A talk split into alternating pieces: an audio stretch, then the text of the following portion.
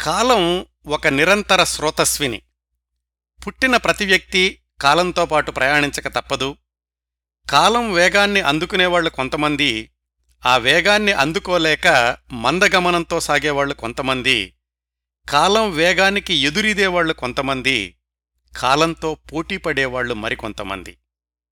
ఎవరు ఏ విధంగా కాలంతో కలిసి ప్రయాణించినా ప్రతి మనిషి జీవితంలో ఎన్నో మజిలీలుంటాయి చాలామంది జీవితాలు అందులోని మజిలీలు వాళ్ళకు మాత్రమే పరిమితమైతే కొంతమంది మాత్రం తమ జీవిత మజిలీలను కాలం సైతం చెరపలేని శాశ్వత చిరునామాలుగా మార్చుకోగలరు. తమ అంతిమ గమ్యం చేరుకుని భౌతికంగా ప్రపంచం నుంచి నిష్క్రమించినప్పటికీ చరిత్రలో నిలిచిపోతారు. వాళ్ళు వదిలి వెళ్ళిన చిరునామాలు ముందు తరాలకు స్మరణీయాలవుతాయి.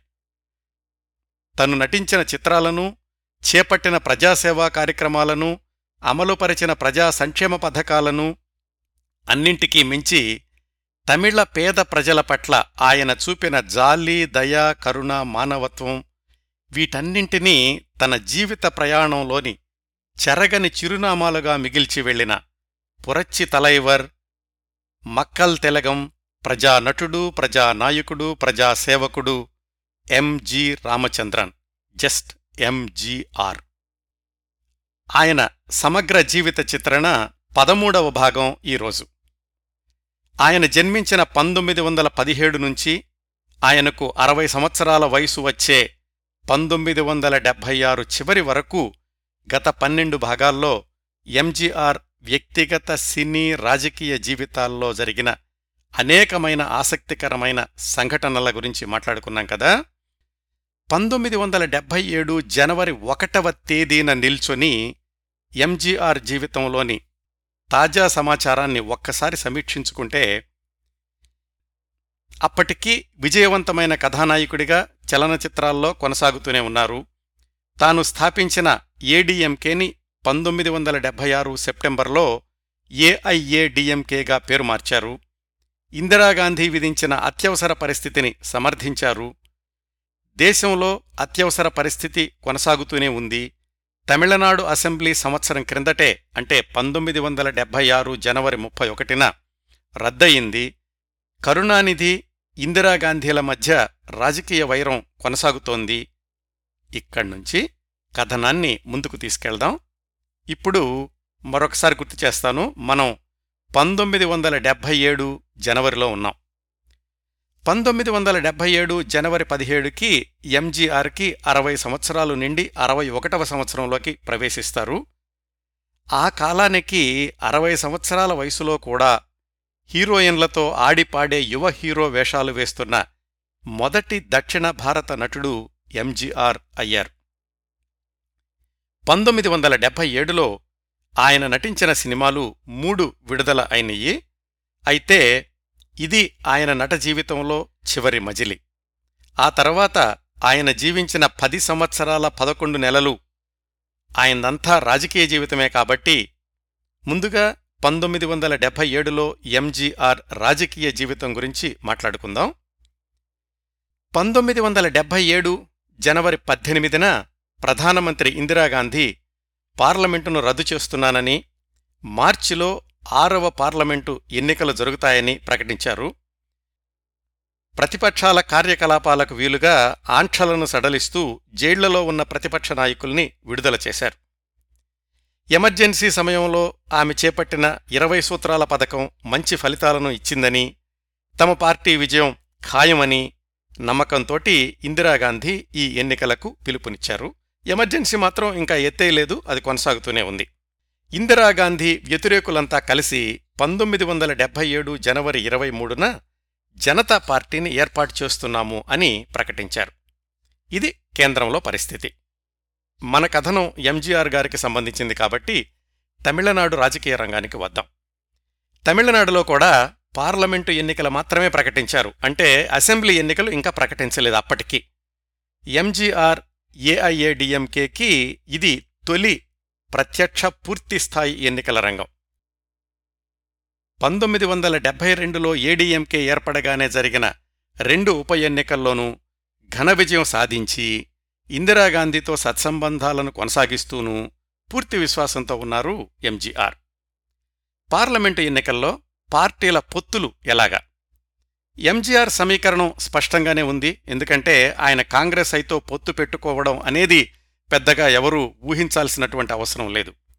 మరి తమిళనాడులోని ముప్పై తొమ్మిది పార్లమెంటు సీట్లలో ఎవరు ఎన్ని సీట్లకు పోటీ చేయాలి? ఈ చర్చల్లో ఎంజీఆర్తో పాటుగా ఏఐఏడిఎంకే తరఫున కీలకమైన పాత్ర పోషించిన వాళ్ళు ఇద్దరు.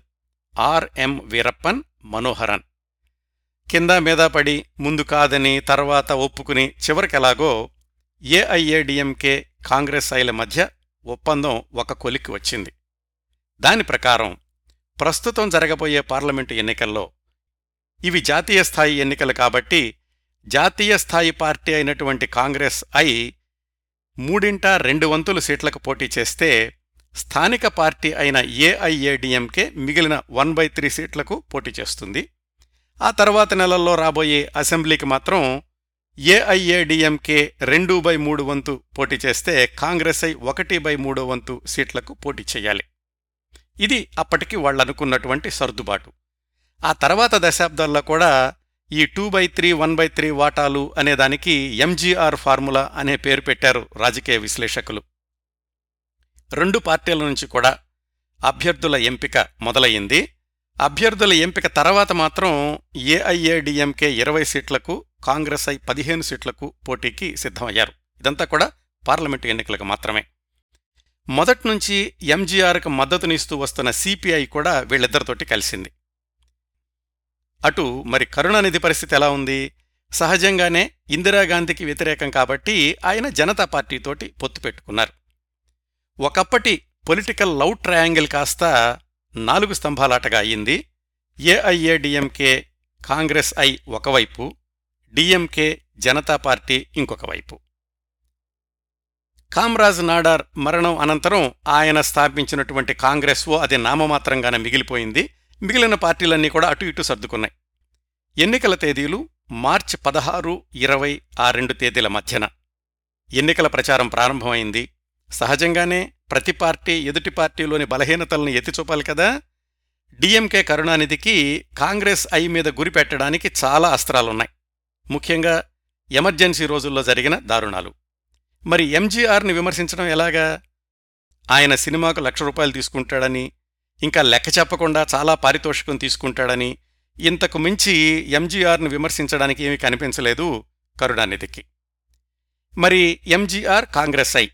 మొదట్నుంచి కూడా ఎంజీఆర్ కాంగ్రెస్ ఐని ఎమర్జెన్సీని సమర్థించారు కాబట్టి ఇవి పార్లమెంటు ఎన్నికలు జాతీయ స్థాయిలో ప్రభుత్వాన్ని నిర్ణయించేవి కాబట్టి ఓటర్లందరికీ ఎంజీఆర్ ఏమని చెప్పారంటే మనం ఇందిరాగాంధీని గెలిపించాలి అమ్మను రక్షించుకోవడం మన బాధ్యత ఇది ఒక రకమైనటువంటి ప్రచారం. మరి కరుణానిధిని డిఎంకేని విమర్శించాలి కదా? డిఎంకే పాలనలోని అవినీతి గురించి ఎలాగూ మాట్లాడతారు? దానికి తోడుగా ఎన్నికలు సరిగ్గా రెండు వారాలున్నాయి అనగా ఎంజీఆర్కి ఒక బ్రహ్మాస్త్రం దొరికింది. దాని పేరు సర్కారియా కమిషన్ రిపోర్ట్. అదేమిటంటే అంతకు సంవత్సరం క్రిందట అంటే పంతొమ్మిది వందల డెబ్భై ఆరు జనవరి చివర్లో డిఎంకే ప్రభుత్వాన్ని రద్దు చేసిన వెంటనే ఇందిరాగాంధీ డిఎంకే మంత్రివర్గం మీద అవినీతి ఆరోపణల గురించి విచారించడానికి జస్టిస్ సర్కారియా అనే ఆయన నేతృత్వంలో ఒక కమిటీని నియమించింది. ఆ కమిటీ సంవత్సరం పాటు తమిళనాడులోని వివిధ రంగాలలో జరిగిన కార్యకలాపాల గురించి కూలంకషంగా పరిశోధించి విచారించి విశ్లేషించి కరుణానిధి ప్రభుత్వం అవినీతికి పాల్పడింది అనడానికి నమ్మదగ్గ ఆధారాలు దొరికాయి అని పంతొమ్మిది వందల డెబ్భై ఏడు మార్చి రెండవ తేదీన రాజ్యసభలో మధ్యంతర నివేదికను సమర్పించింది. సహజంగానే ఈ నివేదిక కరుణానిధి మీద డిఎంకే మీద విరుచుకుపడడానికి ఎంజీఆర్కి అద్భుతంగా ఉపయోగపడింది. వేడివేడి వాతావరణంలో పార్లమెంటు ఎన్నికలు ముగిశాయి. మార్చి ఇరవై ఒకటిన ఎన్నికల ఫలితాలు వెలువడుతూ ఉండగానే ఎమర్జెన్సీని ఎత్తివేస్తున్నట్లుగా రాష్ట్రపతి ప్రకటించారు. తమిళనాడులో ఏఐఏడిఎంకే కాంగ్రెస్ ఐ కూటమి అనూహ్యమైన విజయాన్ని సాధించింది. ఏఐఏడిఎంకే పదిహేడు సీట్లు కాంగ్రెస్ ఐ పద్నాలుగు సీట్లు గెలుచుకోగా డిఎంకే పంతొమ్మిది సీట్లకు పోటీ చేసి కేవలం రెండు స్థానాలు మాత్రమే గెలుపొందింది. సహజంగానే కన్నదాసన్ కరుణానిధి నెడుంజనియల్ వీళ్ళందరూ కూడా ఆ ఏముంది? ఈ సినిమా గ్లామర్ ఎన్ని రోజులుంటుందో మేము చూస్తాం అన్నారు. డిఎంకే చావు దెబ్బ తినడంతో రాబోయే అసెంబ్లీ ఎన్నికల్లో ఎప్పుడొస్తాయో తెలియదు ఇంకా ఆ సమయానికి. ఆ ఎన్నికల్లో ఏఐఏడిఎంకే ఎంజీఆర్ ఘన విజయం ఖాయం అని రాజకీయ పండితులు తేల్చి చెప్పారు. అయితే తాను పొత్తు కుదుర్చుకున్నటువంటి కాంగ్రెస్ అయి కేంద్రంలో ఘోరంగా దెబ్బతినడం ఇందిరాగాంధీ స్వయంగా ఓడిపోవడం అధికారం నుంచి వైదొలగాల్సినటువంటి పరిస్థితి రావడం డిఎంకేతో కలిసి పోటీ చేసిన జనతా పార్టీ కేంద్రంలోకి అధికారం రావడం వీటన్నింటితోటి ఎంజీఆర్ పరిస్థితి ఇరుకున పడినట్లయింది. కొన్ని నెలల తర్వాత జరగబోయే అసెంబ్లీ ఎన్నికల్లో తన పార్టీ గెలిచి తను అధికారంలోకి వస్తే కేంద్రంతో సత్సంబంధాలు తప్పనిసరిగా ఉండాలి కదా ఎంజీఆర్కి? అందుకని రాజకీయ సమీకరణాన్ని మార్చేశారు ఎంజీఆర్. జనతా పార్టీ అధికారంలోకి వచ్చిన వెంటనే ఢిల్లీ వెళ్ళి ప్రధానమంత్రి మొరార్జీ దేశాయిని కలుసుకుని మద్దతు ప్రకటించారు ఎంజీఆర్. మొరార్జీ దేశాయికి ఎంజీఆర్ అంటే వ్యక్తిగతంగా చాలా గౌరవం ఉంది. ఆయన కూడా ఏఐఏడిఎంకే మద్దతుని స్వాగతించారు. మరి డిఎంకే జనతా పార్టీకి మద్దతునిచ్చింది కదా? వాళ్ళ పరిస్థితి ఏమైంది? సర్కారియా కమిషన్ నివేదికను రద్దు చేయండి అని మొరార్జీ దేశాయిని అడిగారు కరుణానిధి. ఆయన ససేమిరా కాదు అనడంతోటి ఆ డిఎంకే జనతా పార్టీ పొత్తు కొద్ది నెలల్లోనే ముగింపుకొచ్చేసింది. అప్పుడు కరుణానిధి ఒంటరివాడయ్యాడు. ఇటు ఎంజీఆర్ జనతా పార్టీకి మద్దతునివ్వడంతోటి సహజంగానే ఇందిరాగాంధీకి కోపం వచ్చింది మళ్ళీ సమీకరణాలు మారిపోయినాయి. నాలుగు స్తంభాలాటలో భాగస్వాములు మారిపోయారు. జనతా ఏఐఏడిఎంకే మిత్రులయ్యారు. డిఎంకే సహజంగానే ఎంజీఆర్ అవకాశవాది అని తిట్టిపోయడం మొదలెట్టింది. కాంగ్రెస్ ఐ తమిళనాడుకు సంబంధించినంత వరకు నిస్సహాయంగా ఉండిపోయింది ఆ సమయానికి. ఈ సమీకరణాల అనంతరం తమిళనాడు అసెంబ్లీ ఎన్నికల ప్రకటన విడుదలయ్యింది పోలింగు తేదీలు జూన్ పన్నెండు పద్నాలుగు పంతొమ్మిది వందల డెబ్బై ఏడు అని ప్రకటన ఇచ్చారు. ఈ ఎన్నికలు ఎంజీఆర్కి అత్యంత ముఖ్యమైనవి. ఏఐఏడిఎంకే రాష్ట్రంలోకి అధికారంలోకి వస్తుందో లేదో తేల్చేసేటటువంటి ఎన్నికలు. అయితే అప్పటికే ప్రజాబలం ఏఐఏడిఎంకే వైపు ఉన్నట్లు పార్లమెంటు ఎన్నికలు నిరూపించాయి కాబట్టి అసెంబ్లీ ఎన్నికల్లో పొత్తుల విషయం వచ్చేసరికి ఎంజీఆర్ చాలా కఠినంగా ఉన్నారు ఈసారి. కాంగ్రెస్ అయి కలిసి పోటీ చేద్దాము అని ప్రతిపాదించినప్పుడు మా ఇష్టం వచ్చినన్ని సీట్లు ఇస్తాం కావాలంటే తీసుకోండి లేకుంటే మీ దోవను మీరు వెళ్ళిపోండి అన్నారు ఎంజీఆర్. చివరికి ఎన్నికల బరిలో బహుముఖ పోటీ అనివార్యమయ్యింది. ఏఐఏడిఎంకే సిపిఎం ఒక వర్గం అయితే Janata Party DMK Congress I ఎవరికి వాళ్ళు విడివిడిగా పోటీ చేయాల్సినటువంటి పరిస్థితి. ఇంకా ఎన్నికల ప్రచారం విషయం వచ్చేసరికి ఎంజీఆర్కి ఎన్నికల ప్రచారం కొత్తేమీ కాకపోయినప్పటికీ ఈసారి రాష్ట్రం అంతటా ఏఐఏడిఎంకే అభ్యర్థుల్ని గెలిపించుకోవాల్సిన బృహత్తరమైన బాధ్యత ఆయన మీదుంది మొదట్నుంచి ఎంజీఆర్ పేదల పక్షపాతి సామాన్యుల్లో సామాన్యుడు కాబట్టి ఈ పంతొమ్మిది వందల డెబ్బై ఏడు అసెంబ్లీ ఎన్నికల ప్రచారంలో కూడా ఆయన తనదైన శైలిని చూపించారు. అప్పుడు ఎంజీఆర్ ప్రచారంలో ఏం చేశాడో చెప్తే ఇప్పుడు ఆ ఇంతే కదా అనిపిస్తుంది. కానీ ఆ కాలానికి అంటే పంతొమ్మిది వందల డెబ్బై ఏడు సమయానికి సినిమా నటులు ప్రజల్లోకి వెళ్ళడం అనేది దాదాపుగా లేదు అని చెప్పొచ్చు. ఎంజీఆర్ లాంటి సూపర్ హీరో సామాన్య ప్రజల మధ్యకు వెళ్ళడం అంటే అదొక సంచలనం ఆ రోజుల్లో. ఎన్నికల ప్రచారంలో భాగంగా ఆయన ఓపెన్ టాప్ జీప్లో పల్లెపల్లెలకు ప్రయాణించారు. ఒక ఊరు నుంచి ఒక ఊరికి వెళ్ళేటటువంటి త్రోవలో పంటచేల దగ్గర ఆగి రైతు కూలీలతో మాట్లాడేవాళ్ళు ఎంజీఆర్ తమ పొలం దగ్గరకు వచ్చి తమతో మాట్లాడుతున్నాడు అంటే వాళ్ళకసలు నమ్మశక్యం కాలేదు. ఏఐఏడిఎంకే కార్యకర్తల ఇళ్ళకు కూడా వెళ్ళి వాళ్ళతో కలిసి భోంచేసేవాళ్ళు అప్పుడప్పుడు. ఎన్నికల ప్రచారంలో పాల్గొంటున్న రోజుల్లోనే ఒకసారి మరణించిన ఓ కార్యకర్త ఇంటికి వెళ్ళి ఆ కార్యకర్త ఫోటోకి దండ వేసి అతని తల్లిని ఓదార్చి వచ్చారు. ఇలాంటివన్నీ ఆ రోజుల్లో ఏ రాజకీయ నాయకుడు చెయ్యనటువంటి పనులు. ఎందుకంటే రాజకీయ ప్రచారం అంటే ఆ రోజుల్లో బహిరంగ సభలు ఊరేగింపులు ఇంతమాత్రం తప్ప ఇలా సామాన్య ప్రజల్లో మమేకమైపోవడం అనేది ఎంజీఆర్ ప్రారంభించిన సాంప్రదాయం అని రాజకీయ పరిశీలకుల అభిప్రాయం. ఆ తరువాత ఎంజీఆర్ అధికార పగ్గాలు చేపట్టగానే అమలు చేసిన కార్యక్రమాలను పరిశీలిస్తే ప్రచారంలో ఆయన సామాన్యుల పట్ల చూపించిన ప్రేమ కేవలం ఓట్ల కోసమే కాదు అది ఆయన మనసు పొరల్లో నుంచి వచ్చింది అని నిర్ద్వందంగా చెప్పొచ్చండి. మొత్తానికి ఎంజీఆర్ నిష్కల్మషమైన ప్రేమ గెలిచింది. పంతొమ్మిది వందల డెబ్బై ఏడు జూన్ పన్నెండు పద్నాలుగు రెండు తేదీల్లో జరిగిన తమిళనాడు అసెంబ్లీ ఎన్నికల్లో ఏఐఏడిఎంకే చారిత్రాత్మక విజయం సాధించింది. ఏఐఏడిఎంకే మొత్తం నూట ముప్పై సీట్లలో విజయం సాధించగలిగితే డిఎంకే కేవలం నలభై ఎనిమిది సీట్లకు మాత్రమే పరిమితమైపోయింది. ఇందిరా కాంగ్రెస్కి కేవలం ఇరవై ఏడు సీట్లు సిపిఐకి ఐదు సీట్లు జనతాకి కేవలం పది సీట్లు మాత్రమే మిగతావన్నీ చిన్న చిన్న పార్టీలకి ఇండిపెండెంట్లకి వచ్చినాయి. ఎంజీఆర్ అరుప్పు కొట్టై అనే నియోజకవర్గం నుంచి దాదాపు ముప్పై వేల ఓట్ల మెజారిటీతో గెలిచారు. ఏ నియోజకవర్గంలో ఏ అభ్యర్థి నుంచున్నప్పటికీ ఓటర్లు మాత్రం మేము ఎంజీఆర్కే ఓటేస్తున్నాము అనేటటువంటి భావనతోటి ఓట్లు ఏఐఏడిఎంకి వరదలాగా కురిపించారు. ఎంజీఆర్ ఒంటి చేత్తో తన పార్టీని విజయపథంలో నడిపించారు అని చెప్పుకోవచ్చు. కాంగ్రెస్ ఐ జనతా జాతీయ స్థాయి పార్టీల ఓటమి ఒక ఎత్తు అయితే అంతకుముందు దాదాపు పదేళ్ళు అధికారంలో ఉన్న డీఎంకే మట్టి కరవడం అనేది కరుణానిధికి సహజంగానే మింగుడు పడలేదు. జనత కలిసి పోటీ చేసి ఉంటే తప్పక విజయం సాధించేవాళ్ళం అని కరుణానిధి ఎన్నికల ఫలితాల మీద వ్యాఖ్యానించారు. ఏమైతేనేం అంతవరకు ప్రజానటుడు అనిపించుకున్న ఎంజీఆర్ ప్రజానాయకుడు అని నిరూపించుకోవడంలో తొలి అధ్యాయానికి శ్రీకారం జరిగింది. పంతొమ్మిది వందల డెబ్బై ఏడు జూన్ పన్నెండు పద్నాలుగు తేదీల్లో పోలింగు పూర్తయి. జూన్ పదిహేనున ఫలితాలు వెలువడినప్పటికీ ప్రమాణ స్వీకారానికి తొందరపడలేదు ఎంజీఆర్. కరుణానిధి తన ఆత్మకథలో రాసుకున్నారు. ఎంజీఆర్కి మూఢనమ్మకాలు చాలా ఎక్కువ. జ్యోతిష్కులు పెట్టిన ముహూర్తం కోసమని ఆయన అన్ని రోజులు ఆగాడు అని. పంతొమ్మిది వందల డెబ్బై ఏడు జూన్ ముప్పైన ఎంజీఆర్ ప్రభుత్వం ప్రమాణ స్వీకారానికి ముహూర్తం నిర్ణయించబడింది. ఆ రోజుకి మూడు నాలుగు రోజుల ముందు MGR Periyar Dravida Kazhagam general secretary K Veeramani అని ఆయన్ని పిలిచి మాట్లాడారు. ఏఐఏడిఎంకే గెలిచింది అని నేను ఆనందిస్తున్నాను కానీ డిఎంకే ఓడిపోయింది అని మేము జబ్బలు చరుచుకోవడం లేదు. నిజానికి డిఎంకే అయినా ఏడిఎంకే అయినా మీ ద్రవిడ కళగం నుంచి వచ్చినయే కదా.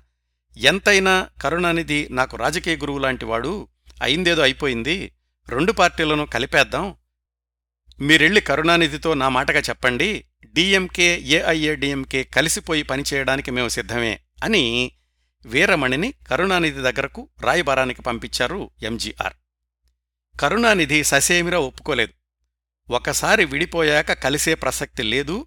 మా పార్టీ అస్తిత్వాన్ని కోల్పోయే సమస్య లేదు. వెళ్ళి ఎంజీఆర్కి చెప్పు అన్నారాయన సాధారణంగా ఏమిటంటే ఓడిపోయిన పార్టీ వాళ్ళైతే మేము వచ్చి మీతో కలిసిపోతాం అంటారు.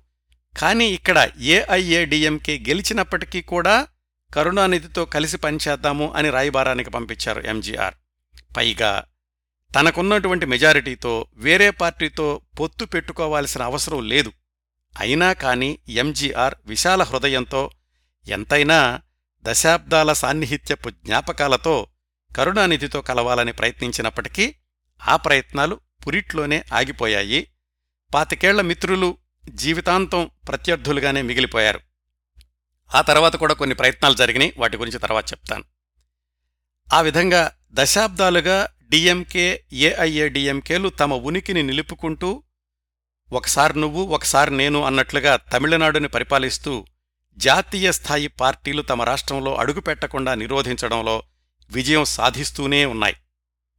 పంతొమ్మిది వందల డెబ్బై ఏడు జూన్ ముప్పైన ప్రమాణ స్వీకారానికి ముహూర్తం కదా?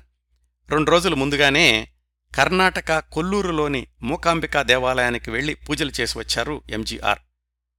పదమూడు మంది మంత్రివర్గంతో కలిసి ఎంజీఆర్ తమిళనాడు ముఖ్యమంత్రిగా ప్రమాణ స్వీకారం చేశారు రాజాజీ హాల్లో. ముందుగా ఆంగ్లంలోనూ ఆ తరువాత తమిళంలోనూ ప్రమాణ స్వీకారం చేయించారు గవర్నర్ ప్రభుదాస్ పట్వారి. ఆ కార్యక్రమం గురించి మర్నాడు వార్తాపత్రికల్లో వచ్చినటువంటి ఒక వార్తను యథాతథంగా చదివి వినిపిస్తాను మీకు. తమిళనాడు మంత్రివర్గ ప్రమాణ స్వీకారం రాష్ట్ర ప్రజల ఆశల సాఫల్యానికి ఎంజీఆర్ ప్రతిజ్ఞ. మద్రాసు జూన్ ముప్పై. తమిళనాడులో అవినీతికి తావులేని నిష్కళంకమైన పరిపాలనకు తాను కృషి చేయగలనని నూతన ముఖ్యమంత్రిగా నేటి ఉదయం ప్రమాణ స్వీకారం చేసిన ప్రముఖ తమిళ నటుడు శ్రీ ఎంజి రామచంద్రన్ ప్రతిజ్ఞ చేశారు. నేడు శ్రీ రామచంద్రన్ ప్రమాణ స్వీకారంతో ప్రముఖ సినీ నటుడు ఒక రాష్ట్రానికి ముఖ్యమంత్రి అయిన ఘనత తొలిసారిగా ఆయనకే దక్కింది. ఈ ప్రమాణ స్వీకారోత్సవానికి సుమారు ఐదు వేల మంది ప్రజలు వచ్చారు. వీరు ప్రమాణ స్వీకారోత్సవాన్ని తిలకించేందుకు వీలుగా రాజాజీ హాలు బయట టెలివిజన్ సెట్లను అమర్చారు. శ్రీరామచంద్రన్ ప్రజల హర్షధ్వానాల మధ్య ప్రమాణ స్వీకారం చేశారు. కార్యక్రమం ముగిసిన అనంతరం హాలు నుంచి వెలుపలికి రావడానికి కనీసం ఇరవై నిమిషాలు పట్టింది. ఇది ఆనాటి పేపర్లో వ్రాసి ఉందండి. ఈ కార్యక్రమం ముగిసిన వెంటనే ఎంజీఆర్ తన మంత్రివర్గంతోనూ అనుచరులతోనూ కలిసి అన్నాసలయలో ఉన్న అన్నాదురై విగ్రహానికి పూలమాల వేశారు. అక్కడ్నుంచి తను నాటకాలు వేసిన రోజుల్లో గురువుగా భావించిన ఎంకే రాధ ఎంఆర్ రాధ కాదండి ఈయన ఎంకే రాధ అని ఎంజీఆర్ నాటకాలు వేసిన రోజుల్లో ఆయనకి సహాయం చేస్తూ ఉండేవాళ్ళు ఆ ఎంకే రాధ ఇంటికి వెళ్ళి ఆయన ఆశీస్సులు తీసుకున్నారు. అక్కడ్నుంచి సరాసరి తమ అన్నయ్య చక్రపాణి గారింటికి వెళ్ళారు అన్నయ్య కాళ్ళకు నమస్కారం చేసి ఆయన ఆశీస్సులు కూడా తీసుకున్నారు. ఆ దృశ్యాన్ని ఒక్కసారి ఊహిస్తే అన్నదమ్ములిద్దరూ చిన్నతనంలోనే తండ్రిని కోల్పోయారు. అమ్మ పూట తిండి పెట్టలేక నాటకాల్లోకి వెళ్ళండిరా అంటే మోగగా వెళ్ళారు నాటకాల కంపెనీలో ఏడేళ్ళ తమ్ముడు అన్నయ్య నేనిక్కడుండలేను అమ్మ దగ్గరికి వెళ్ళిపోతాను అంటే బతిమాలి నచ్చజెప్పి ధైర్యమిచ్చాడు అన్నయ్య. సినిమాల్లోకి వెళ్ళాక కూడా ఇద్దరూ చిన్న చిన్న వేషాలు వేస్తే తప్ప కుటుంబం జరగని పరిస్థితుల్ని చూశారిద్దరూ. తమ్ముడు ఎదుగుదలకు అన్నయ్య వెనక నుంచి ఇచ్చారు మద్దతు. దశాబ్దాలుగా ఉమ్మడి కుటుంబంలో కలిసి జీవించిన అన్నదమ్ముల అనుబంధం. ఇప్పుడు తమ్ముడు రాష్ట్ర ముఖ్యమంత్రి. ఎన్ని కత్తుల వంతెనలు దాటాడు ఎన్ని ముళ్ళబాటల్లో నడిచాడు ఎంత చెమటా రక్తం చిందించాడు. తమ్ముణ్ణి మనసారా ఆశీర్వదించి పైకి లేపి కౌగలించుకున్నారు అన్నయ్య చక్రపాడి ఇద్దరి కళ్ళల్లోనూ ఆనంద బాష్పాలు. ఆనాటి ఈ సంఘటనకు ప్రత్యక్ష సాక్షి చక్రపాణిగారి కోడలు పాలగుమి పద్మరాజుగారి అమ్మాయి సీతగారు ఆవిడ స్వయంగా ఈ విషయాలు చెప్పారు. ఆ రోజు మంత్రివర్గంతో కలిసి ఆయన చక్రపాణిగారింట్లోనే భోజనం కూడా చేశారు. ఆ భోజనానంతరం ఆ రోజు సాయంకాలం భారీ ఊరేగింపు తర్వాత జరిగిన ఒక బహిరంగ సభలో ఆయన తనను ఎన్నుకున్న ఓటర్లకు కృతజ్ఞత చెప్పారు. పేదల సంక్షేమానికి పెద్దపీట వేస్తాము. అన్నాదురై ప్రతిపాదించిన సూత్రాలకు నూరు శాతం న్యాయం చేకూరుస్తూనే పరిపాలన సాగిస్తుంది మా పార్టీ అని చెప్పారు ఎంజీఆర్. ఇది మొదటి ప్రమాణ స్వీకారం కదా? ఆ తర్వాత పంతొమ్మిది వందల ఎనభైలో రెండోసారి పంతొమ్మిది వందల ఎనభై నాలుగులో మూడోసారి ఎంజీఆర్ ముఖ్యమంత్రి పదవిని చేపట్టారు.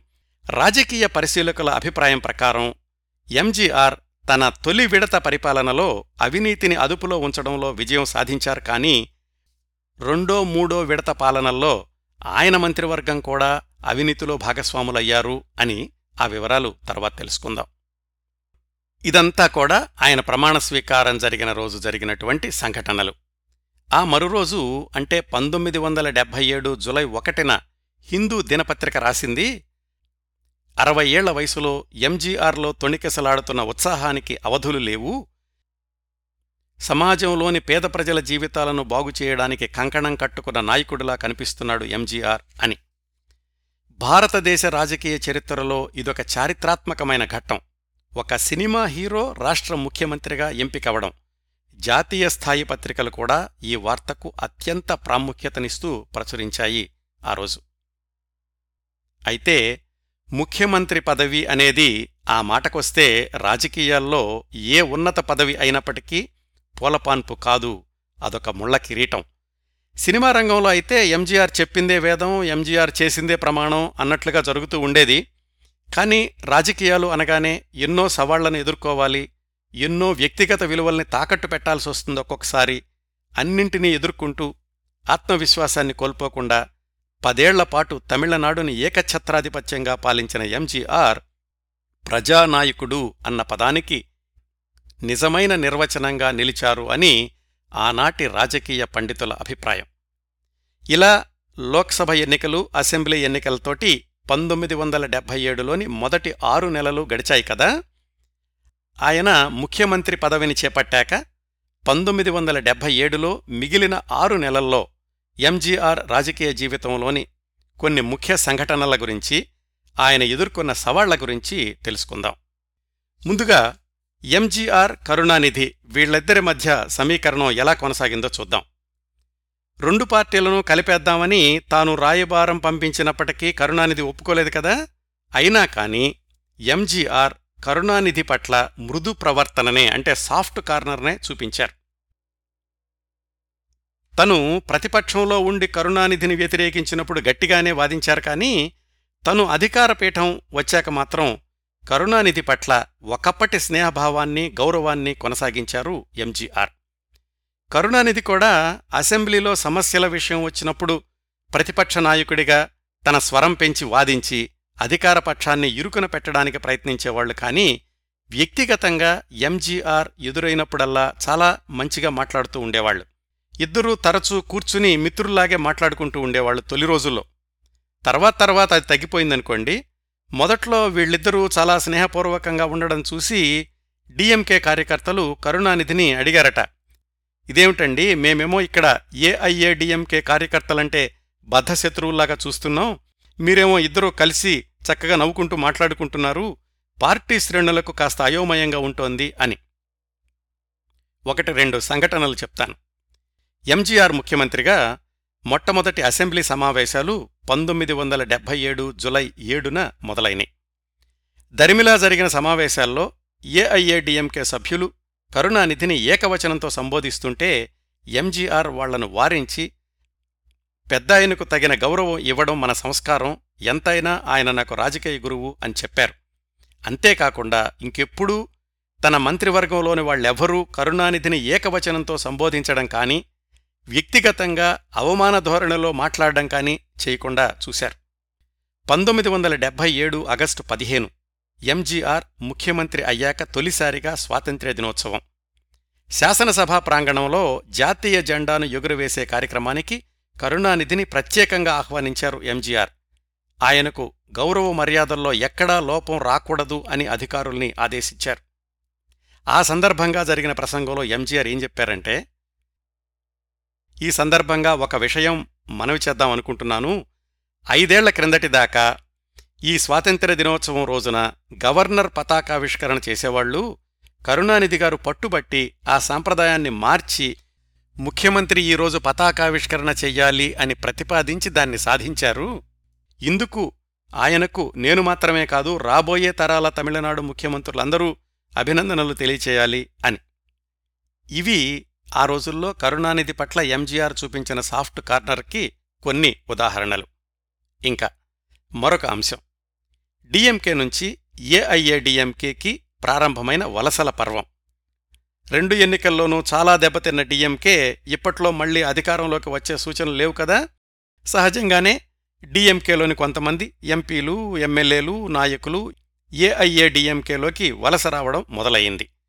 దానికి శ్రీకారం చుట్టింది డిఎంకేలో అప్పటి వరకు నంబర్ టూగా కొనసాగుతూ వచ్చిన నెడుంజెళియన్.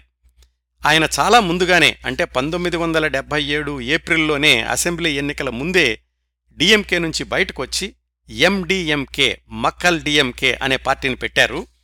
అసెంబ్లీ ఎన్నికల్లో ఏఐఏడిఎంకేకి మద్దతునివ్వడమే కాకుండా అసెంబ్లీ ఎన్నికలు ముగిశాక ఏఐఏడిఎంకే తిరుగులేని పార్టీగా స్థిరపడింది అని తెలుసుకోగానే పంతొమ్మిది వందల డెబ్బై ఏడు సెప్టెంబర్లో తన ఎండిఎంకేని ఏఐఏడిఎంకేతో విలీనం చేసేశారు నెడుంజెళియన్ ఆయనతో పాటు మరికొంతమంది సీనియర్ నాయకులు కూడా ఏఐఏడిఎంకేలోకి కంచి దుక్కేశారు. వాళ్ళందరికీ తగిన స్థానాలు చూపించడం ఆ క్రమంలో ఏఐఏడిఎంకే నాయకులకు కోపం రాకుండా చూసుకోవడం నెమ్మది నెమ్మదిగా నేర్చుకుని తొందరలోనే వాటన్నింటిలోనూ పట్టు సాధించారు ఎంజీఆర్. ఇంకోవైపు ఎంజీఆర్ అధికారంలోకి రాగానే ప్రభుత్వ రంగ సంస్థ అయినటువంటి పల్లవన్ ట్రాన్స్పోర్ట్ కార్పొరేషన్ కార్మికులు సమ్మె ప్రకటించారు ఆగస్టు చివర్లో. ఏ నాయకుడైనా కొంతవరకు సర్ది చెప్పాలని చూస్తాడు. పరిస్థితి అదుపు తప్పుతోంది అనుకున్నప్పుడు కొరడా జుళిపించక తప్పదు కదా. ప్రాథమిక చర్చలు విఫలం అవగానే ఎంజీఆర్ ప్రైవేటు బస్సుల్ని రంగంలోకి దించారు. ప్రతి బస్సులోనూ పోలీసులు కొంతమంది పార్టీ కార్యకర్తలు కూడా ప్రయాణిస్తూ ప్రయాణీకులకు భద్రత కల్పించారు. సహజంగానే డిఎంకే ఈ సమ్మెను సమర్థిస్తూ ఎంజీఆర్ని ఎలా ఇరుకున పెట్టాలా అని చూసింది. అయితే ఎనిమిది రోజుల్లోనే నాయకులతో మాట్లాడి సమ్మెను ముగింపుకు తీసుకురాగలిగింది ఎంజీఆర్ ప్రభుత్వం. ఇలాంటివి చిన్న చిన్న సంఘటనలే కాని ఎంజీఆర్ ప్రభుత్వానికి మొట్టమొదటిసారి పెద్ద పరీక్షగా నిలిచిన సంఘటన పంతొమ్మిది వందల డెబ్బై ఏడు అక్టోబర్ ఇరవై తొమ్మిది ముప్పై తేదీలలో ఇందిరాగాంధీ తమిళనాడు పర్యటన.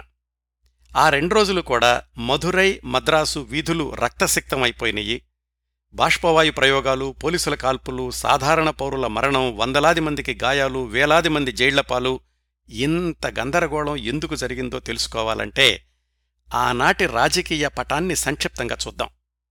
ఏఐఏడిఎంకే అధికారంలో ఉంది. అసెంబ్లీ ఎన్నికల్లో కాంగ్రెస్ ఐతో కలిసి పనిచేయకపోయినప్పటికీ ఇందిరాగాంధీతో వైరుధ్యం ఏమీ లేదు. ఎంజీఆర్ ఇందిరాగాంధీల మధ్య స్నేహ వాతావరణం కొనసాగుతూనే ఉంది. రెండో వైపు డిఎంకే ఇందిరాగాంధీ అన్నా కాంగ్రెస్ ఐ అన్నా నిప్పులు చెరుగుతోంది. ప్రధాన కారణాలు రెండు. ఒకటి కరుణానిధి ప్రభుత్వాన్ని రద్దు చేసి ఆయన మీద కమిషన్ వెయ్యడం రెండోది ఎమర్జెన్సీలోని నిర్బంధాలు అరెస్టులు ఇది ఎలాగూ ఇందిరాగాంధీకి వ్యతిరేకంగానే ఉంది. ఈ నేపథ్యంలో అక్టోబర్ ఇరవై తొమ్మిదిన ఇందిరాగాంధీ మధురైకి ఆ మరుసటి రోజు మద్రాసుకి వస్తున్నారు అని తెలిసి కరుణానిధి తన పార్టీ కమిటీని సమావేశపరిచారు. రెండు రోజుల ముందుగానే అంటే అక్టోబర్ ఇరవై ఏడున వాళ్ళు ఒక నిర్ణయం తీసుకున్నారు. ఇందిరాగాంధీకి వ్యతిరేకంగా నల్లజెండాల నిరసన ప్రదర్శన నిర్వహించాలి అని. ఇందిరాగాంధీ సంరక్షణ ఆ పర్యటన సక్రమంగా జరిగేలాగా చూడడం పౌర జీవనానికి ఇబ్బంది కలగకుండా జాగ్రత్తలు తీసుకోవడం ఇదంతా కూడా ఎవరి బాధ్యత? అధికారంలో ఉన్న ఏఐఏడిఎంకే బాధ్యత. మరి ఎంజీఆర్ కూడా అప్రమత్తం అయ్యారు. డిఎంకే పార్టీ లక్షలాది మందిని సమీకరిస్తోంది అని తెలిసి మదురైలో ముందుగానే నిషేధాజ్ఞలు విధించారు. పోలీసుల అంచనాలకు భిన్నంగా ఇందిరాగాంధీ మదురై చేరేదాకా ఆగకుండా డిఎంకే కార్యకర్తలు ఇందిరాగాంధీ మద్రాసు ఎయిర్పోర్ట్లో దిగగానే నల్ల జెండాలతో దూసుకెళ్ళారు. గోబ్యాక్ ఇందిరా అంటూ పోలీసులు రంగంలోకి దిగారు. పాతిక మందిని అరెస్ట్ చేశారు. ఇందిరాగాంధీ ప్రయాణిస్తున్న కారు మధురై చేరుకోగానే ఆమె కారు మీద రాళ్ళు కర్రలు కోడిగుడ్లతోటి దాడి చేశారు డిఎంకే కార్యకర్తలు. మధురై వీధుల్లో సంకుల సమరం. డిఎంకే కార్యకర్తలు ఒకవైపు కాంగ్రెస్ఐ కార్యకర్తలు ఇంకొక వైపు ప్రభుత్వ పోలీసులు ఇంకొక వైపు. సరిగ్గా ఏం జరిగిందో ఆ మర్నాడు వార్తాపత్రికల్లో వచ్చిన వార్తను యథాతథంగా చదివి వినిపిస్తాను మీకు. మదురైలో శ్రీమతి గాంధీకి నల్లజెండాలు కారుపై రాళ్ళ వర్షం ప్రదర్శకులపై పోలీసుల లాఠీచార్జి బాష్పవాయు ప్రయోగం పలువురికి గాయాలు. మదురై అక్టోబర్ ఇరవై తొమ్మిది. శ్రీమతి గాంధీ మదురై వచ్చిన సందర్భంగా డీఎంకే వారిచే భారీ ఎత్తున నల్లజెండాల ప్రదర్శన జరిగింది. ఆమె కారుపై రాళ్ళు చెప్పులు సోడాబుడ్లు కర్రలు విసరబడ్డాయి. గుంపులను అదుపులోకి తెచ్చేందుకు పోలీసులు లాఠీచార్జి బాష్పవాయు ప్రయోగాలు చేశారు. ఈ కల్లోలంలో పలువురు గాయపడడం జరిగింది. శ్రీమతి గాంధీకి ఎలాంటి గాయమూ తగలకుండా పక్కనున్న కాంగ్రెస్ వారు ఆమెను పెద్ద గుడ్డతో కప్పారు. పోలీసుల లాఠీచార్జిలో గాయపడిన వారిలో స్థానిక సమాచార వార్తా సంస్థ కార్యాలయ ఉద్యోగి ఒకరున్నారు. స్థానిక పత్రికకు వార్తలు తీసుకువెళుతుండగా అతడి నుదురిపై లోతుగా గాయం తగిలి నాలుగు కుట్లు వేయవలసి వచ్చింది. మదురైలో దక్షిణ వ్యాలీ వీధి గుండా శ్రీమతి గాంధీ కారు వెళుతుండగా ఐదు వేల మంది డిఎంకే వారు నల్లజెండాల ప్రదర్శన జరిపారు. కొందరు ప్రదర్శకులు ఆమె కారుపై జెండా కర్రలు చెప్పులు రాళ్ళు తదితరాలు విసిరారు. ఆమె కారులో ప్రయాణిస్తున్న టీఎన్సీసీ కార్యదర్శి శ్రీ చిత్తనుకు ఎడమ కంటిపైన శ్రీ నెడుమారన్కు తలమీద గాయాలు తగిలి ఆసుపత్రిలో చేర్పించబడ్డారు. శ్రీమతి గాంధీ ఇచటికి చేరడానికి పూర్వమే డౌన్ విత్ ఇందిరా అవినేతి రాణి డౌన్ డౌన్ అనే నినాదాలు మిన్నుముట్టాయి. ఇది జరిగింది. ఇంకొక వార్త నల్ల జెండాల ప్రదర్శనలు ఆపేది లేదు కరుణానిధి. శ్రీమతి గాంధీకి వ్యతిరేకంగా నల్లజెండాల ప్రదర్శన నిషేధింపబడినప్పటికీ ప్రదర్శనలు అనుకున్న ప్రకారం జరిగి తీరుతాయి అని డిఎంకే అధ్యక్షులు శ్రీ ఎం కరుణానిధి నేడు ప్రకటించారు. నిషేధాన్ని ధిక్కరించి నల్లజెండాల ప్రదర్శన జరిపి తీరాలి అని పార్టీ అధిష్టాన వర్గం నిర్ణయించిందని శ్రీ కరుణానిధి విలేకరులకు చెప్పారు. ఇది ఒక పత్రికలోని వార్త. ఇంకో పత్రికలోని వార్త. మధురై వీధులలో సంకుల సమరం. మధురై అక్టోబర్ ఇరవై తొమ్మిది తమిళనాడు మాజీ ముఖ్యమంత్రి పేరుతో కరుణానిధి స్టేడియం వద్దనున్న బోర్డులను స్టేడియం భవనం ముందున్న ద్వారాన్ని ప్రదర్శకులు ధ్వంసం చేశారు. ఇది కాంగ్రెస్ ఐ కార్యకర్తలు చేసిన ప్రతీకార చర్య. రాళ్ళు రువ్వడం ద్వారా స్టేడియం కార్యాలయం కిటికీ అద్దాలను ప్రదర్శకులు పగలగొట్టారు. కరుణానిధి పేరు ఉన్న బోర్డు ముక్కలు విరిగి పడే ముందు వారు దానిపై చెప్పులు కూడా విసిరారు. సకాలంలో పోలీసులు జోక్యం కల్పించుకున్నందువల్ల మరింత తీవ్రం జరగకుండా నిరోధించడం జరిగింది. శ్రీమతి గాంధీ కారులో ప్రయాణం చేసిన విధులన్నీ ప్రదర్శకులు వినియోగించిన పగిలిపోయిన సోడా సీసాల ముక్కలతో రాళ్ళు ఇటుకలు చెప్పులతో మురిగిపోయిన కోడిగుడ్లతో నిండిపోయింది. ఇదంతా డిఎంకే వాళ్ళు చేసింది. ఒక పుర్రె రెండు ఎముకలు కలిసి కట్టిన కర్రకు నల్ల జెండాలను కూడా జతకలిపి డిఎంకే కార్యకర్తలు శ్రీమతి గాంధీకి వ్యతిరేకంగా ప్రదర్శనలు జరిపారు. ఈ ప్రదర్శకులలో హెచ్చుమంది డిఎంకే డీకే పార్టీలకు చెందిన వారని తమిళనాడు కాంగ్రెస్ కమిటీ అధ్యక్షుడు శ్రీ మూపనార్ చెప్పారు. ఇది జరిగింది మధురైలో. ఈ బీభత్స వాతావరణంలో ఇందిరాగాంధీ మదురైలోని మీనాక్షి దేవాలయాన్ని సందర్శించుకోవాలనుకున్న కార్యక్రమాన్ని కూడా రద్దు చేసుకున్నారు. మదురై నుంచి ఆమె ట్రిచి వెళ్ళాలి. నిషేధాజ్ఞల్ని కూడా ధిక్కరించి డిఎంకే కార్యకర్తలు ఇందిరాగాంధీ బృందం ప్రయాణిస్తున్న కార్లని వెంటాడారు. ఎలాగో అడ్డుత్రోవలో రైల్వే స్టేషన్కి చేరుకుని రైలు ఎక్కి అక్కడి నుంచి ట్రిచి చేరుకుని ఆ ట్రిచీలో కూడా కొద్ది నిమిషాలు మాత్రమే మాట్లాడి ఇందిరాగాంధీ గారు అక్కడి నుంచి మద్రాసుకి ప్రయాణం అయ్యారు. మర్నాడు అంటే పంతొమ్మిది వందల డెబ్బై ఏడు అక్టోబర్ ముప్పై ఇందిరాగాంధీ మద్రాసులో ప్రసంగించాలి. మదురైలో జరిగిన సంఘటనల దృష్ట్యా మద్రాసు నగరంలో కూడా ఆ పరిసరాల్లోనూ గట్టి బందోబస్తుని ఏర్పాటు చేసింది ఏఐఏడిఎంకే ప్రభుత్వం.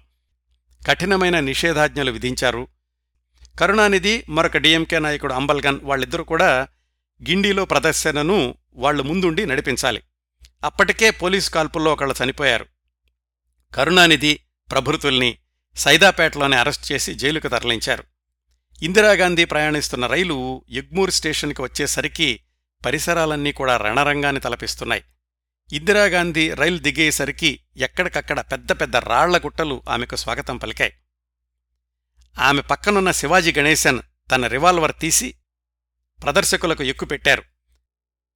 అమ్మ మీద ఒక్క రాయి పడినా నేను బుల్లెట్ల వర్షం కురిపిస్తాను అన్నారు శివాజీ గణేశన్. పోలీసులు రంగంలోకి దిగారు. అయినా వేలాది మంది డిఎంకే కార్యకర్తలు వెనక్కి తగ్గలేదు. ఇంకా ఆ రోజు ఏం జరిగిందో వార్తాపత్రికలోని కథనాన్ని యథాతథంగా చదివి వినిపిస్తాను మళ్ళీ. ఇది ఆంధ్రప్రభలో వచ్చింది. మద్రాసు కాల్పులలో ఇద్దరి మృతి. ఇందిర రాకతో తమిళనాడులో విధ్వంసకాండ మద్రాసు కాల్పులలో ఇద్దరి మృతి పోలీసులతో ప్రదర్శకుల పోరాటం కరుణానిధి ప్రభృతుల నిర్బంధం.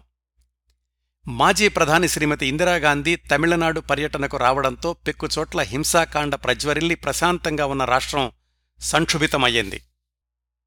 శ్రీమతి గాంధీ రాక సందర్భంగా నిన్న బాష్పవాయు ప్రయోగం జరగగా నేడు మద్రాసు నగరంలో ప్రదర్శకులు దౌర్జన్యకాండకు దహనకాండకు పాల్పడటంతో పోలీసులు జరిపిన కాల్పులలో ఇద్దరు మరణించారు. శ్రీమతి ఇందిరాగాంధీ నేటి ఉదయం నగరానికి వచ్చినప్పుడు ద్రవిడ మున్నేట్ర కళగం ప్రదర్శకులకు పోలీసులకు మధ్య గిండీలో దాదాపు రెండు గంటల సేపు పోరాటం జరిగింది. పోలీసులు ప్రదర్శకులను చెదరగొట్టడానికి మొదట అనేక బాష్పవాయు తూటాలను ప్రయోగించగా ఫలితం లేకపోవడంతో చివరకు కాల్పులు జరిపారు ఇద్దరు మరణించడమే కాకుండా పది మంది పోలీసు సిబ్బందితో సహా ముప్పై ఏడు మంది గాయపడ్డారు. చెంగల్పట్టు మద్రాసు మధ్య ఇక్కడికి వచ్చే అన్ని రైళ్ళపై ప్రదర్శకులు రాళ్ళు విసిరారని ఇద్దరు ఇంజన్ డ్రైవర్లు గాయపడ్డారని తెలిసింది. ఎగ్మూర్ స్టేషన్లో దిగిన శ్రీమతి గాంధీకి నియంత ఇందిరా వెనుతిరిగిపో ప్రజాస్వామ్య హంతకి వెనుతిరిగిపో అవినీతికి ఆలవాలం ఇందిరా అని తెల్లని అక్షరాలతో కూడిన నినాదాలున్న పోస్టర్లు ఎదురుగా కనిపించాయి. ఎప్పుడూ టాపులేని కారులో వెళ్ళే శ్రీమతి ఇందిరాగాంధీ ఈసారి తలుపులు బిగించిన కారులో ప్రయాణించారు. స్టేషన్ నుంచి ఆమెతో పాటు తమిళనాడు పీసీసీ అధ్యక్షుడు శ్రీ మూపనార్ సినిమా నటుడు శ్రీ శివాజీ గణేశన్ కూడా కారులో వచ్చారు. వారిరువురూ ముందు సీట్లో కూర్చోగా శ్రీమతి గాంధీ శ్రీమతి మరగదం చంద్రశేఖర్ వెనుక సీట్లలో కూర్చున్నారు. ఇది ఆ రోజు ఆంధ్ర ప్రభలో వచ్చినటువంటి వార్త. అందులోనే ఉన్నటువంటి ఇంకొక వార్త.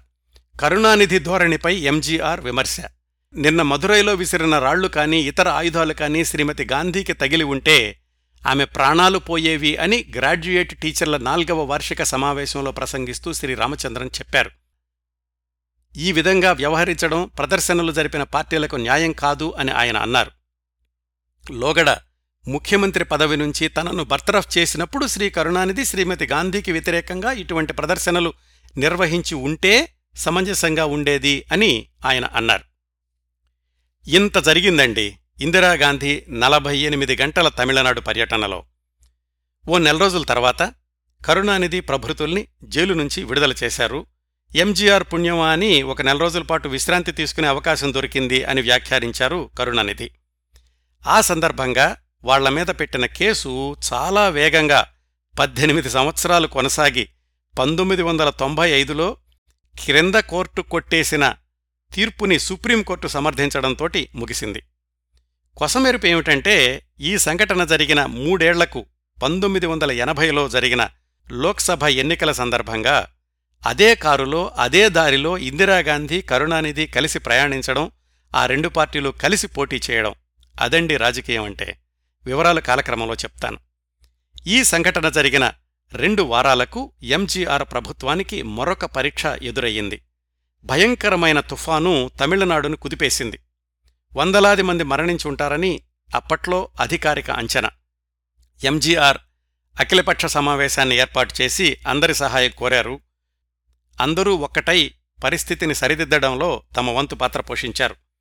అయితే అప్పటికీ అంటే ఈ తుఫాన్ వచ్చే సమయానికి డిఎంకే నాయకులు ఇంకా జైల్లోనే ఉండడంతో డిఎంకే కార్యకర్తలు తమ విరాళాలన్నింటినీ కూడా జైల్లో ఉన్న కరుణానిధికి పంపించడం మొదలెట్టారు. జైలు అధికారులు వాళ్ళకి చెప్పారు ఇలా కాదయ్యా ఇవన్నీ కూడా మీరు ప్రభుత్వానికి పంపాలి అని. మొత్తానికి ఎంజీఆర్ వరుసగా ఎదురైన రెండో సవాల్ని కూడా సమర్థవంతంగా ఎదుర్కోగలిగారు. ఇంకా ఎంజీఆర్ పరిపాలన గురించి ముఖ్యమంత్రిగా ఆయన వ్యవహార శైలి గురించి కొన్ని వివరాలు తెలుసుకుందాం. ఏఐఏడిఎంకే మంత్రుల్లో శాసనసభ్యుల్లో మొదట్లో కొంత అసంతృప్తి ఉండేది. ఎందుకంటే ఎంజీఆర్ వాళ్ళందర్నీ పరిపాలనా అధికారులకు దూరంగా ఉంచారు. పరిపాలనా వ్యవహారాల్లో శాసనసభ్యులు కానీ మంత్రులు కానీ వేలు పెట్టడానికి వీల్లేదు అని ఎంజీఆర్ అభిప్రాయం. ఎక్కడైతే అవినీతికి వీలుంటుందో అలాంటి చోట్ల గట్టి నిఘా విధించారు ఎంజీఆర్. ఆ రోజుల్లో మెడికల్ కాలేజీ అడ్మిషన్లలో చాలా అవినీతి చోటు చేసుకుంటూ ఉండేదట. అందుకని ఆ సంబంధిత మంత్రిత్వ శాఖను తన దగ్గర ఉంచుకుని అవినీతి రహితంగా ఎలా పాలన సాగించవచ్చో చూపించారు ఎంజీఆర్ తన తొలి రోజుల్లో మొదటి విడత పాలనలో. కొన్ని సంవత్సరాల తర్వాత ఇది పలచబడడం మళ్ళీ రాజకీయమా? నీకు జోహార్ అనుకోవాల్సిందే. ఎంజీఆర్ మాత్రం వ్యక్తిగతంగానూ తను పరిష్కరించే సమస్యల్లోనూ నిజాయితీని ఎప్పుడూ కోల్పోలేదు అని చెప్తూ ఉంటారు. తన సింప్లిసిటీని కూడా ఎప్పుడూ వదులుకోలేదు అని ఆనాటి రాజకీయ పరిశీలకుల భావన. ఆయన పదవిలో ఉన్నప్పుడు కూడా గవర్నమెంటు ఇచ్చిన కారు కాకుండా తన సొంత పాత ఆకుపచ్చ రంగు ఎంబాసిడర్ కారునే వాడుతూ ఉండేవాళ్ళు ఆ car number TMX four seven seven seven. ఈ ఏడు సంఖ్య అంటే ఎంజీఆర్ గారికి తనకు బాగా కలిసొచ్చిన సంఖ్య అని నమ్మకం ఎక్కువట. అందుకనే ఆయన జులై ఏడో తేదీన అసెంబ్లీ సమావేశాల్ని మొట్టమొదటిసారిగా ఏర్పాటు చేశారు. ఈ కారు నంబర్లో నాలుగు ఉంది కదా జులై నాలుగవ తేదీన మొట్టమొదటిసారిగా ఆయన సెక్రటేరియట్లో అడుగుపెట్టారు. అందుకని ఆయన కారు నంబర్ కూడా TMW four seven seven seven అయ్యింది. ముఖ్యమంత్రిగా ఆయన నివాసం నుంచి సెక్రటేరియట్కి వెళ్ళేటప్పుడు ఇతర కార్యక్రమాలకు వెళ్ళేటప్పుడు కూడా ట్రాఫిక్ దారి మళ్ళించడం అనేది ఉండేది కాదు. ఆయన అంబాసిడర్ కారుకి ముందు పైలట్ కారు వెనకాల రెండు కార్లు మాత్రమే మామూలు ట్రాఫిక్లోనే ప్రయాణిస్తూ ఉండేవి. సాధారణంగా ఎంజీఆర్ ఆ కారులో ప్రయాణించేటప్పుడు ఆ కారు నల్లటి అద్దాలు పూర్తిగా మూసేసి ఉండేవి. అయినా కానీ ఆ కారు నంబర్ గుర్తించి అభిమానులు ఆయనకు నమస్కారం పెడుతూ ఉండేవాళ్ళు ఆయన కనిపించకపోయినప్పటికీ. తను వాళ్ళకి కనిపించటం లేదు అని తెలిసి కూడా ఎంజీఆర్ ప్రతి నమస్కారం చేస్తూ ఉండేవాళ్ళు కారులో నుంచే. ఒకసారి ఆయన పక్కన ప్రయాణించే వలంపురి జాన్ అనే ఆయన ఎంజీఆర్ని అడిగారట. ఏమండి? వాళ్ళు మిమ్మల్ని చూడలేరు కదా అయినా కానీ మీరెందుకు వాళ్ళకి నమస్కారం చేస్తున్నారు అని. దానికి ఎంజీఆర్ చెప్పిన సమాధానం. ఈ పదవిలో నన్ను కూర్చోబెట్టింది వాళ్ళే రోజూ కూలి చేసుకునేవాళ్ళు కూడా వాళ్ళ రోజు కూలీలో రూపాయో అర్ధరూపాయో ఖర్చు పెట్టి నా సినిమాలు చూసి నన్ను ఇంతటి వాణ్ణి చేశారు వాళ్ళ రుణం తీర్చుకోవాలి. ఒక్కొక్కసారి భయమేస్తూ ఉంటుంది వాళ్ళ అంచనాలకు తగినట్లుగా నేను సేవలు అందించగలనా అని. అవండి ముఖ్యమంత్రి అయ్యాక కూడా ఎంజీఆర్ మనోభావాలు. ముఖ్యమంత్రిగా ఉన్న రోజుల్లో ఎంజీఆర్ టిపికల్ దినచర్య ఎలా ఉండేదంటే తెల్లవారుజామున నిద్రలేచి వాకింగ్కి వెళ్ళేవాళ్ళు వాకింగ్ నుంచి రాగానే వాళ్ళింట్లోనే బేస్మెంట్లో ఉన్న జిమ్లో గంటసేపు వ్యాయామం చేసేవాళ్ళు స్నానం చేశాక అమ్మ ఫోటో దగ్గర ప్రార్థన చేసుకునేవాళ్ళు బ్రేక్ఫాస్ట్ కూడా పూర్తి చేసుకునేసరికి ఉదయం ఏడున్నర అయ్యేది. ఓ గంటసేపు సందర్శకుల్ని కలుసుకునేవాళ్ళు ఆ తర్వాత అధికారులు వివిధ అంశాల మీద ఆయనకు తాజా వివరాలు ఇస్తుండేవాళ్ళు దాని తర్వాత ముందుగానే అనుమతి తీసుకున్న పార్టీ నాయకులతోటి మాట్లాడేవాళ్ళు ముందస్తు అనుమతి లేకుండా వచ్చిన పార్టీ నాయకుల్ని మాత్రం తర్వాత రండి అని పంపించేవాళ్ళు కానీ తనను చూడ్డానికి దూర ప్రాంతాల నుంచి వచ్చిన అభిమానుల్ని మాత్రం వెనక్కి పంపించేవాళ్ళు కాదు. అందరికీ ఆయన దర్శనం లభించడమే కాకుండా వాళ్ళందరికీ అంటే దూర ప్రాంతాల నుంచి వచ్చినటువంటి అభిమానులందరికీ తన ఇంట్లోనే బ్రేక్ఫాస్ట్ పెట్టి ఆదరిస్తూ ఉండేవాళ్ళు ప్రతిరోజు కూడా ఇది. ఇదంతా కూడా ఆయన సొంత ఖర్చులే. ఏదీ ప్రభుత్వ లెక్కల్లోకి వెళ్ళేది కాదు.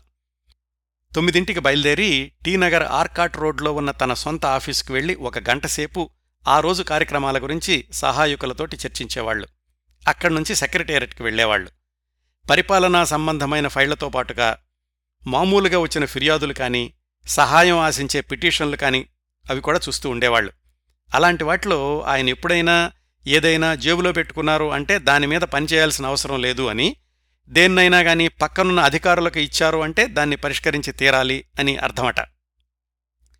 మధ్యాహ్నం రెండున్నరకి ఇంటికొచ్చేసి భోజనం చేసి కాసేపు విశ్రాంతి తీసుకున్నాక కాసేపు శాస్త్రీయ సంగీతం వినేవాళ్ళు సాయంకాలం సహజంగానే ప్రతిరోజు ఏదో ఒక పబ్లిక్ సమావేశం ఉండేది. ఇదండి. పంతొమ్మిది వందల డెబ్బై ఏడులో ఎంజీఆర్ రాజకీయ జీవితానికి సంబంధించిన కొంత సమాచారం. ఇంకా. పంతొమ్మిది వందల డెబ్బై ఏడులో ఎంజీఆర్ సినీ జీవితం గురించి మాట్లాడుకోవాలి కదా? ఆయన నట జీవితంలోని చివరి దశలోని మూడు సినిమాలు పంతొమ్మిది వందల డెబ్బై ఏడులో విడుదల అయినాయి. వాటి విశేషాలు తెలుసుకుందాం. పంతొమ్మిది వందల డెబ్బై ఏడు మార్చి ఐదున విడుదలైన నవరత్నం ఆ సంవత్సరానికి ఎంజీఆర్ గారి మొట్టమొదటి చిత్రం. లోక్సభ ఎన్నికల ప్రచారం చాలా కీలకమైనటువంటి దశలో ఉండగా ఈ నవరత్నం విడుదలయ్యింది. కానీ మిగతా ఎంజీఆర్ చిత్రాల స్థాయిలో పోల్చుకుంటే ఒక మాదిరి విజయం సాధించిన చిత్రం అని చెప్పుకోవాలి. అతి కష్టం మీద అరవై రోజులు నడిచింది. పార్లమెంటు ఎన్నికల ప్రచారానికి కూడా ఏమీ ఉపయోగపడలేదు. అయితే ఈ నవరత్నం సినిమాకి ఉన్న ప్రత్యేకతలేమిటంటే తమిళంలో అనేక విజయవంతమైన పౌరాణిక చిత్రాలను రూపొందించిన ఏపీ నాగరాజన్ ఆయన దర్శకత్వంలో ఎంజీఆర్ నటించిన ఏకైక చిత్రం. ఆయన శివాజీ గణేశంతో కూడా చాలా చిత్రాలు రూపొందించారు. అంతవరకు ఈ సినిమా తీయడానికి ముందు కూడా శివాజీ గణేశంతో తీసినటువంటి ఒక సినిమా ఆర్థికంగా నష్టాలు తెచ్చిపెట్టడంతోటి ఎంజీఆర్తో సినిమా తీసి ఆ నష్టాలను పూడ్చుకుందాము అనుకున్నారు. కాని దురదృష్టవశాత్తు అది వీలు కాలేదు ఈ సినిమా పరాజయం అవడంతోటి. దర్శకుడిగా నాగరాజన్కి చివరి చిత్రం కూడా ఈ నవరత్నం సినిమానే. దురదృష్టవశాత్తు ఈ సినిమా విడుదలైన నెలలోపే పంతొమ్మిది వందల డెబ్భై ఏడు ఏప్రిల్ ఒకటిన గుండెపోటుతో మరణించారు నాగరాజన్. అప్పటికీ ఆయన వయసు కేవలం నలభై తొమ్మిది సంవత్సరాలు మాత్రమే. కథ ప్రకారం దీనిలో తొమ్మిది మంది మహిళా తారలున్నారు. Latha Zarina Wahab PR Varalakshmi Subha Jaya Sripriya Y Vijaya Jayachitra Kumari Padmini. ఇంతమంది నటీమణులు ఎంజీఆర్ ఫైట్సు శ్రావ్యమైన పాటలు ఇవేవీ కూడా ఈ నవరత్నం సినిమాని గట్టెక్కించలేకపోయాయి. ఎంజీఆర్ పార్టీ లోక్సభ ఎన్నికల్లో ఘన విజయం సాధించింది కానీ పంతొమ్మిది వందల డెబ్బై ఏడులో ఆయన మొట్టమొదటి సినిమా మాత్రం ఘోరంగా దెబ్బతింది. ఆ తర్వాత రెండు నెలలకొచ్చింది మరొక ఎంజీఆర్ శతదినోత్సవ చిత్రం ఇండ్రు పోల్ ఎండ్రుం వాళ. ఈ రోజులాగానే ప్రతిరోజూ జీవించు. ఎంజీఆర్ సరసన హీరోయిన్ రాధా సలూజా. దర్శకుడు ఎంజీఆర్తో ఇంతకుముందు ఎన్నో హిట్ సినిమాలు రూపొందించిన కె. శంకర్. ఈ సినిమాకు మాటలు రాసింది ఎంజీఆర్కి సన్నిహితుడు ఏఐఏడిఎంకేలో క్రియాశీలక సభ్యుడు ఆ తర్వాత ఎమ్మెల్యే కూడా అయినటువంటి కె. కాళిబొత్తు. ఆ తర్వాత రోజుల్లో శాసనసభ స్పీకర్గా కూడా పనిచేశారు ఈ కాళిముత్తు. పంతొమ్మిది వందల డెబ్బై ఏడు మే ఐదున ఈ ఇండ్రుపోల్ ఎండ్రుమ్వాళ విడుదలైతే ఆ తర్వాత నెల రోజులకి జూన్ పన్నెండు పద్నాలుగున తమిళనాడు అసెంబ్లీ ఎన్నికలు జరిగాయి కదా. ఈ సినిమాలో పాటలు ఆ ఎన్నికల ప్రచారంలో చాలా కీలకమైన పాత్ర పోషించాయి. ముఖ్యంగా అన్బుక్కు నాన్ అడిమై అనే పాట ఇదు నాట్టై కాక్కుం అనే పాట ఎన్నికల్లో ఏఐఏడిఎంకేకి చాలా ఉపయోగపడ్డాయి అని విదేశీ పత్రిక వాషింగ్టన్ పోస్ట్ కూడా రాసింది ఆ రోజుల్లో. ఈ రెండు పాటల్ని కవి ముత్తులింగం గారితోటి ప్రత్యేకంగా వ్రాయించి కలకత్తాలో ప్రత్యేకంగా రికార్డు చేయించారు. వాటిని ఎన్నికల ప్రచారంలో కూడా ఎంజీఆర్ ప్రసంగం పూర్తవగానే ఈ రెండు పాటలు వినిపిస్తూ ఉండేవాళ్ళు సినిమా విజయవంతమవడం ఎన్నికల్లో ఏఐఏడిఎంకే అనూహ్య విజయం సాధించడం ఎంజీఆర్ ఆకర్షణ ఎంత బలమైందో మళ్ళీ మళ్ళీ నిరూపించాయి. పంతొమ్మిది వందల డెబ్బై ఏడులో ఎంజీఆర్ నటించిన చిట్ట చివరి చిత్రం ఎంజీఆర్ ముఖ్యమంత్రి పదవిని చేపట్టాక విడుదలైన మొదటి చిత్రం మీనవ నన్బన్ జాలరి మిత్రుడు. పంతొమ్మిది వందల డెబ్బై ఏడు ఆగస్టు పద్నాలుగున విడుదల అయ్యింది. ఇది కూడా శతదినోత్సవ చిత్రమే. ఇందులో హీరోయిన్ లత. అంతకుముందు తను సహాయం చేసి అప్పుల ఊబిలో నుంచి గట్టెక్కించినటువంటి దర్శకుడు సివి శ్రీధర్ ఆయన దర్శకత్వంలో ఎంజీఆర్ నటించిన రెండవ చిత్రం చివరి చిత్రం ఈ మీనవ నన్బన్ అనేది. ఎంజీఆర్కి వ్యక్తిగత మేకప్ మ్యాన్ పీతాంబరం. వాళ్ళబ్బాయి తర్వాత రోజుల్లో ప్రముఖ దర్శకుడు పి వాసు. ఆయన ఈ సినిమాతోటి దర్శకుడు శ్రీధర్కి సహాయకుడిగా తన వెండితెర జీవితాన్ని ప్రారంభించారు. ఈ సినిమా షూటింగ్ సమయానికి ఎంజీఆర్ వయసు అరవై సంవత్సరాలు. ఈ సినిమాలో ఒక స్టంట్ సీన్లో నలభై అడుగుల ఎత్తు నుంచి డూప్ లేకుండా ఎంజీఆర్ స్వయంగా దూకారు. ఎందుకండి ఈ వయసులో ఇంత రిస్క్ అని ఎవరో అంటే రిస్క్ లేనిదే జీవితంలో థ్రిల్ లేదు ప్రేక్షకులు నా నుంచి కోరేది ఇలాంటి సాహసాలే అని బదులిచ్చారట ఎంజీఆర్. మొత్తానికి పంతొమ్మిది వందల డెబ్బై ఏడులో విడుదలైన మూడు సినిమాల్లో రెండు సినిమాలు శతదినోత్సవం చేసుకోవడం లోక్సభ ఎన్నికల్లోనూ ఆ తర్వాత జరిగిన అసెంబ్లీ ఎన్నికల్లోనూ ఏఐఏడిఎంకే ఘన విజయం సాధించడం ఎంజీఆర్ ముఖ్యమంత్రి పదవిని చేపట్టి సరికొత్త రికార్డు సృష్టించడం వీటన్నింటితో ఎంజీఆర్ జీవితంలో పంతొమ్మిది వందల డెబ్భై ఏడు అనేది ఒక ప్రత్యేక సంవత్సరంగా నిలిచింది. ఇన్ని ప్రత్యేక విశేషాల దృష్ట్యా ఈ ఎపిసోడ్ అంతా కూడా ఒక్క పంతొమ్మిది వందల డెబ్భై ఏడుకే సరిపోయిందండి. ఎంజీఆర్ నటించిన చిట్ట చివరి చిత్రం పంతొమ్మిది వందల డెబ్భై ఎనిమిదిలో విడుదలయ్యింది. అలాగే ఆయన ముఖ్యమంత్రి అయ్యే సమయానికి కొంచెం కొంచెం షూటింగ్ పూర్తి చేసుకున్న చిత్రాలు దాదాపుగా పదిహేను వరకు ఉండిపోయాయి. వాటన్నింటి విశేషాలు ఇంకా పంతొమ్మిది వందల డెబ్బై ఎనిమిది డెబ్బై తొమ్మిది ఎనభైలలో ఎంజీఆర్ రాజకీయ జీవిత విశేషాలు పంతొమ్మిది వందల ఎనభైలో కేంద్రంలో ఇందిరాగాంధీ అధికారంలోకి వచ్చాక ఎంజీఆర్ ప్రభుత్వాన్ని రద్దు చేయడం కొద్ది నెలల్లోనే మళ్ళీ ఎన్నికల్లో గెలిచి ఎంజీఆర్ తన స్థానం చెక్కు చెదరలేదు అని నిరూపించుకోవడం ఇవన్నీ కూడా వచ్చే వారం ఎంజీఆర్ సమగ్ర జీవిత చిత్రణ పద్నాలుగవ భాగంలో మాట్లాడుకుందాం. పురచ్చి తలైవర్ మక్కల్ తెలగం ఎంజి రామచంద్రన్ గారి జీవిత విశేషాలు పదమూడవ భాగాన్ని ఇంతటితో ముగిద్దామండి. ఈ కార్యక్రమాన్ని ఆదరించి అభిమానిస్తున్న శ్రోతలందరకు హృదయపూర్వకంగా కృతజ్ఞతలు తెలియచేస్తున్నాను. మీరు ఈ ఛానల్ని సబ్స్క్రైబ్ చేసి లైక్ చేసి షేర్ చేస్తే ఈ కార్యక్రమాలు ఎక్కువ మందికి చేరే అవకాశం ఉంటుందండి. వచ్చే వారం ఎంజీఆర్ సమగ్ర జీవిత చిత్రణ పద్నాలుగవ భాగంతో కలుసుకుందాం. అంతవరకు నవ్వుతూ ఉండండి. మీ నవ్వులు పది మందికి పంచండి మీ దగ్గర సెలవు తీసుకుంటోంది మీ కిరణ్ ప్రభ.